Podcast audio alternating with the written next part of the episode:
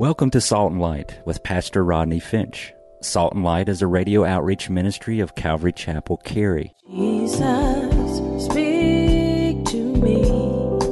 Open your word and reveal your heart to me. Salt and Light is a series of verse by verse studies through the Bible, focusing on its practical application to our everyday lives. Salt and Light is recorded live at Calvary Chapel, Cary in Apex, North Carolina. Stay tuned. At the end of the program, we will give you information on how to contact us, so be sure to have a pen and paper ready. Today, Pastor Rodney will be teaching from the book of Exodus, chapters 8 through 10. So grab your Bibles and follow along. Now, with today's teaching, here's Pastor Rodney. I'm going to bring you up to date what we've been studying in the book of Exodus so far. And if you can't write fast enough, you can pick up a CD copy of all of our sermons here at Calvary Chapel. Chapter 1, here's where we've been. I'll tell you where we're going. Chapter 1, Exodus, Israel is oppressed. And then in chapter 2, Moses is born. And then in chapter 3, we've covered all of these. Moses is called by God. And then in chapter 4, Moses returns to Egypt. Which brings us to chapter 5. We have Moses' first encounter with Pharaoh. Moses' first encounter with Pharaoh. And then in chapter 6, saints, we have Moses' second encounter with Pharaoh. And it was at that point that God then sent a series of judgments or plagues on Egypt. The last time we were together, we were in chapter 7. And we have the first plague on Egypt. If you were with us, you know the water was turned to blood. And then in chapter 8, verses 1 through 15, we have the second plague on Egypt frogs. Frogs were everywhere. And then also the third plague on Egypt, chapter 8, verse 16 through 19, we have lice. Lice. And then finally, last time, we talked about the fourth plague on Egypt, chapter 8, verse 20 through 32. We have swarms, or as we pointed out, different sorts, various kinds of flies. There's where we've been. Now, remember, I told you, give me your attention closely here. Remember, I told you the story of Exodus is not so much a struggle between Moses and Pharaoh. Remember, we talked about that? And the story of Exodus is not so much a struggle between the Egyptians and the Hebrews, but the story of Exodus, and particularly the plagues on Egypt, have more to do with, or God's judgment on Egypt, have more to do with the victory that God is getting over the Egyptians. It has more to do with the victory over the false gods of Egypt. Now, we looked at this verse the last time. I'll point it out to you again. In Numbers chapter 33, verse 4, it says, God not only judged Egypt and brought the children of Israel out, he also judged all their gods. So, listen close. Because you got to get this if you're going to understand the judgment and why God is judging. Each of the judgments on Egypt, God is defying and judging the God, small g, of Egypt and proving that they are not real. This is the point. God is judging these gods. And God is proving to the Egyptians that these gods are false, that these gods are not real. So, the first plague on Egypt was the water turned to blood, the Nile River. We talked about that. And God, big G, is judging the small g God. His name is Hapi. Hapi. H A P I. Hapi. You might say happy, but it's happy. God is judging. The second plague on Egypt, the frogs, this is a judgment against the frog god, Hecht. H E C K T. H E C K T. Hecht. Remember, we talked about that. Hecht was a female god that had a head like a frog and a body of a woman who was said to have married the creator of the world. So the creator of the world goes out looking for a wife, apparently, and he marries a woman with the head of a frog and the body of a woman. Apparently, there must have been slim pickings when he went out looking.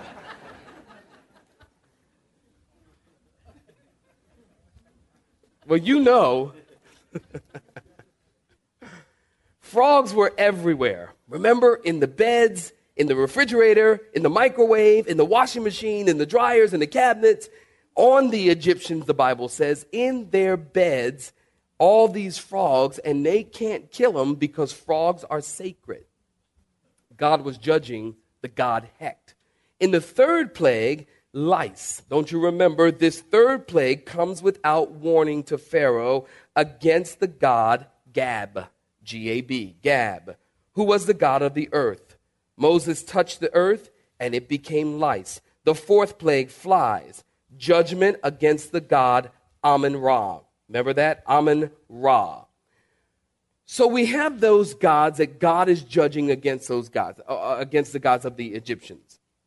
Now, before we jump in, I want to tell you something. You might find this, I don't know, for you kind of factoid people that you enjoy facts. Listen at this.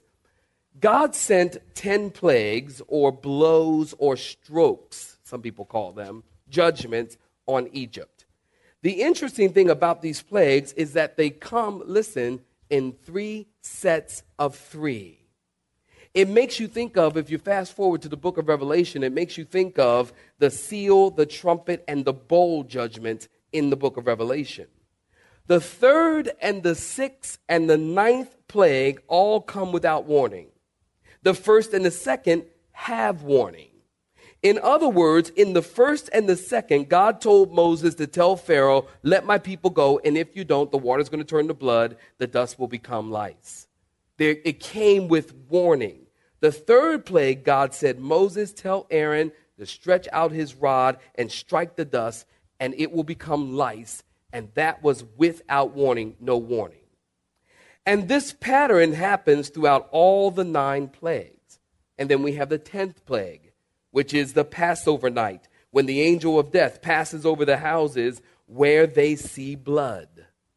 Now, the interesting thing also is that the fourth and the fifth judgment, Moses and the rod, are not involved at all. Moses and the rod are not involved at all. In other words, God just brings it, period. Interesting.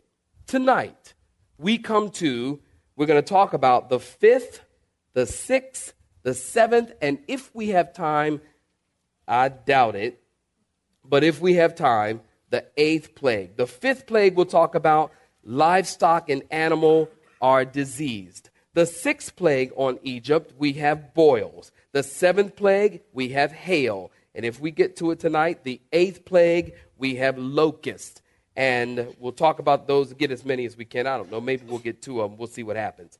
Exodus chapter 9, look at it, beginning in verse 1. Saints, if you're there, say amen. amen. And the Lord said to Moses, Go to Pharaoh and tell him, Thus says the Lord God of the Hebrews, Let my people go, that they may serve me. For if you refuse in verse 2 to let them go and still hold them, behold, the hand of the Lord will be on your cattle in the field, on the horses, on the donkeys, on the camels, and on the oxen, and on the sheep, a very severe pestilence. And the Lord will make a difference between the livestock of Israel and the livestock of Egypt. Interesting. So nothing shall die of all that belongs to the children of Israel. And then in verse 5, underline it, the Lord appointed a set time, saying, Tomorrow the Lord will do this thing in the land. And so the Lord did this thing on the next day. And all the livestock of Egypt died, but the livestock of the children of Israel, not one died. And then Pharaoh sent, and indeed, not even one of the livestock of the Israelites was dead. But the heart of Pharaoh became hard, and he did not let the people go. Stop right there. Give me your attention. Notice this, saints.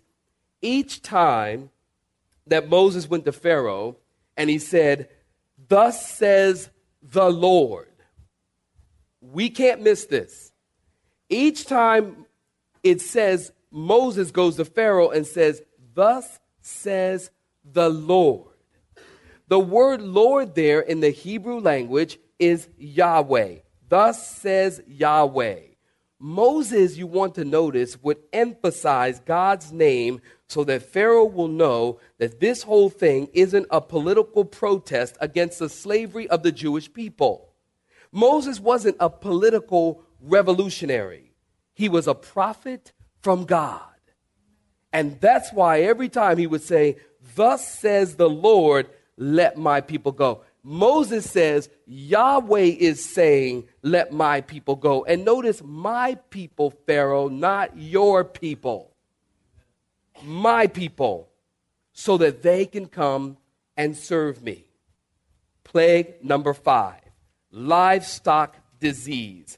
Notice in this judgment, this judgment is against the god Apis. Apis, A P I S. That's the male god.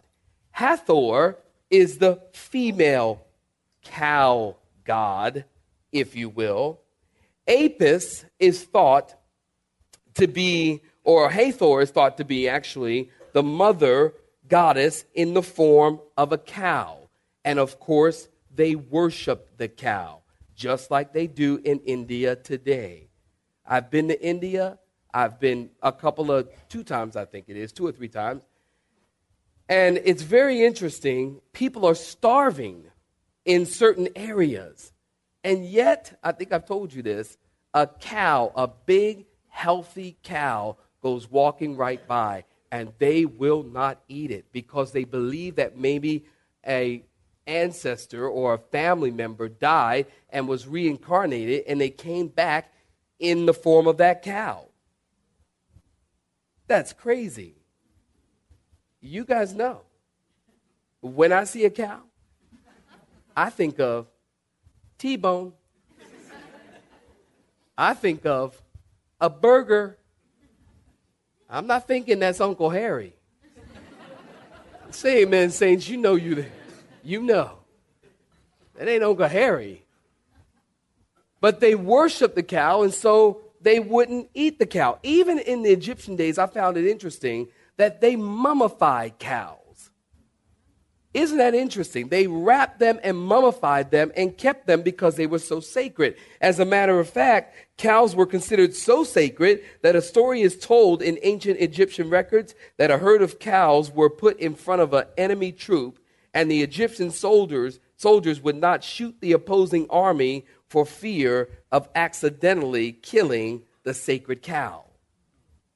Cows were revered, they were sacred. And so Moses said, Pharaoh, if you refuse to let the people go, God is going to strike the cows, the horses, the donkeys, the camels, the ox, and the sheep with disease. Now you got to understand something here. When all of your cattle, all of your sheep die, in that culture, it would be like the stock market crashing in our culture. It would be the same. There were no Wall Street investments in those days, they didn't have coinage. What they had was agriculture. What they had was grain. What they had was herbs. That was the economy of that day. So when your cows died or your, your land, your grain was affected, that would be like the stock market crashing. Now, Egypt at this point is almost in ruin. The Nile is bloodied, the fish industry is ruined, there's frogs and flies, and there are dead and dying animals. Notice the Bible told us, except in Goshen. So Pharaoh sends his men to see if the Israelites' cows are dying, and they come back and they said, Not a single one of them. And did you notice Pharaoh hardened his heart and did not let the people go? Isn't that interesting? Now look at verse 5 again. I had you underline it. Then the Lord appointed. Did you see that? A what, saints? A set time.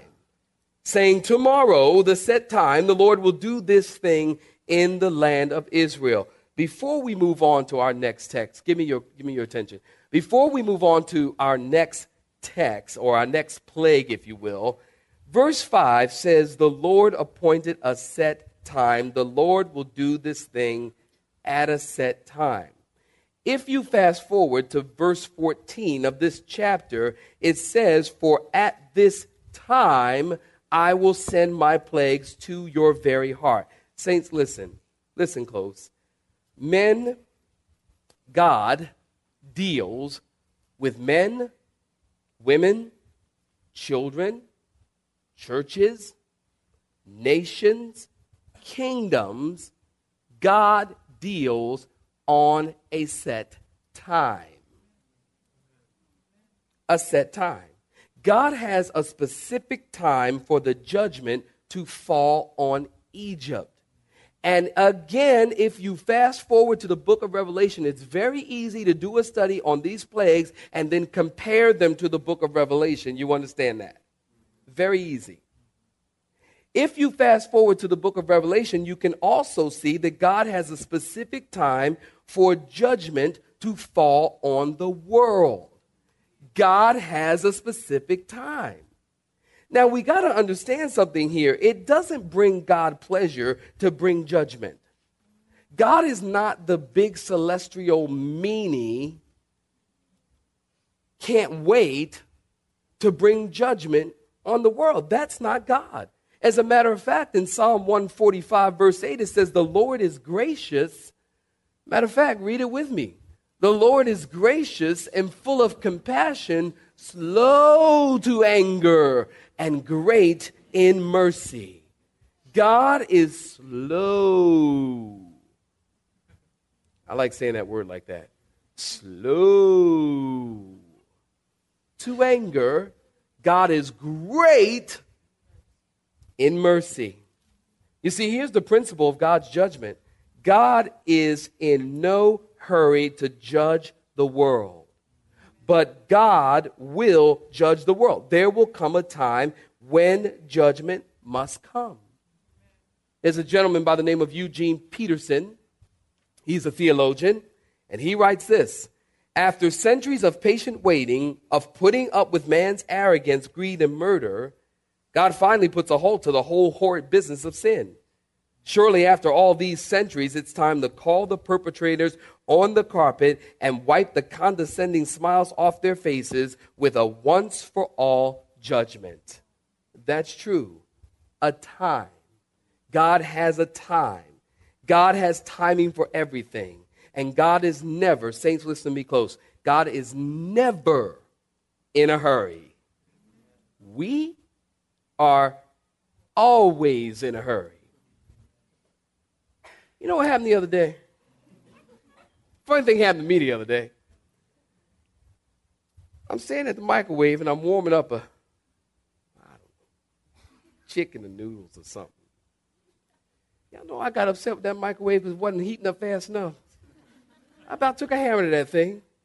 I'd open it. Up. It's like you know, like 30 seconds. I'm thinking it's supposed to be boiling hot. I open it up and it's still cold. I shut it. I'm like, ah, hurry up. Oh, wait a minute. What did we ever do before we had microwaves?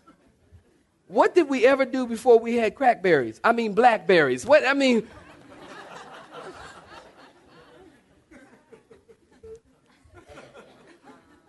that's what they call that thing, you know.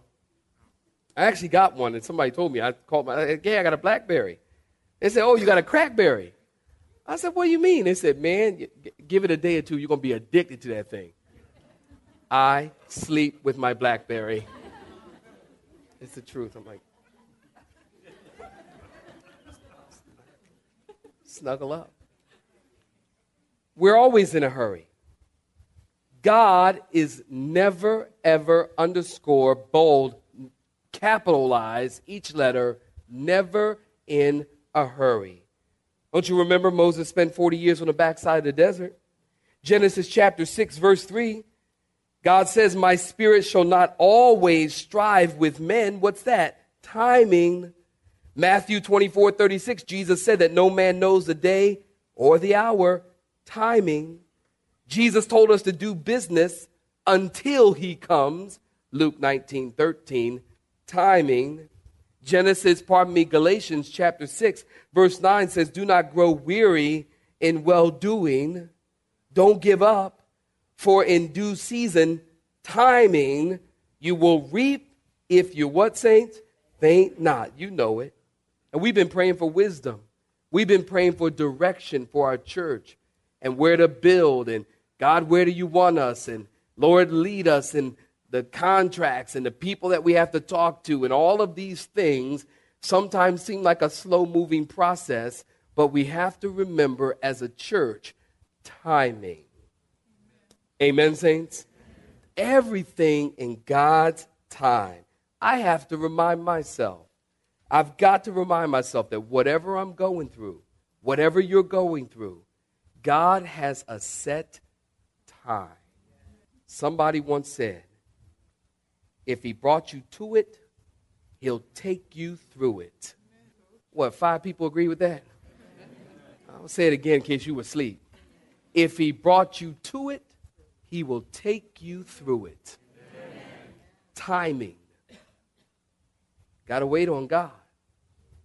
They that wait on the Lord shall what? Renew their strength. They mount up with wings as eagles and run and not be weary. They walk and not faint.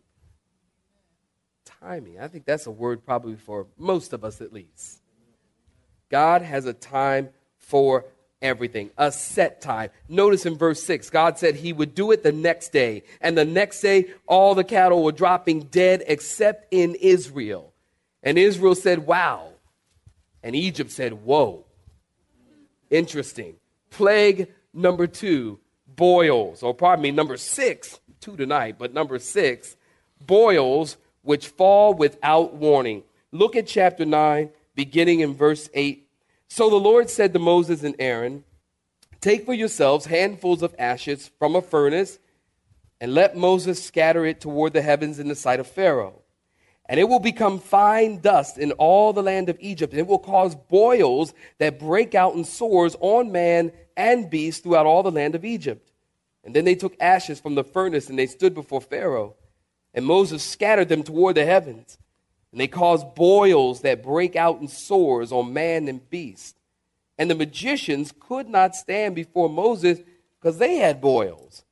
For the boils were on the magicians and on all the Egyptians. But the Lord, in verse 12, hardened the heart of Pharaoh, and he did not heed them, just as the Lord had spoken to Moses. Stop right there. This plague was against the god Imhotep. I M H O T E P. Remember, God is judging the gods of Egypt. And this God was the God of, you probably guessed it, medicine. This God was supposed to be the God of healing. Now, you want to notice that God told Moses to take handfuls of ashes from the furnace and throw it into the air. And God said to do it in the sight of Pharaoh. Let Pharaoh see it. And when the ashes come down and land on man and beast, boils will break out in sores on their bodies. The word boil is very interesting here in the Hebrew language. It's the same word leprosy in Leviticus chapter 13. In Deuteronomy chapter 28, it calls it botch, B O T C H, botch, which I don't know what that is, but I do know I don't want to get it. Amen. So these boils, they break out and they're oozing sores, eruptions on their bodies. Now listen at this. In Egypt, it was a custom for the priest to sprinkle ashes of a sacrifice over the worshipers as a symbol of blessing. That was a custom. Isn't it very interesting that God says, I'll sprinkle the ashes over the people, but it won't be a blessing. It's going to be a curse. And it's going to cause, you know, God is always taking that which we revere and brings it to nothing. And matter of fact, He may turn it and use it against those who don't know him, don't love him, just to show them that that thing was never any help to you in the beginning. You have been listening to Salt and Light, a radio outreach ministry of Pastor Rodney Finch and Calvary Chapel Cary, located in Apex, North Carolina. Join Pastor Rodney Monday through Friday at this same time. For information regarding service times, you can contact us at 1 800 293 0923. That's 1 800 293 0923. You may listen to today's broadcast in its entirety by visiting the media library on our website at cccary.org.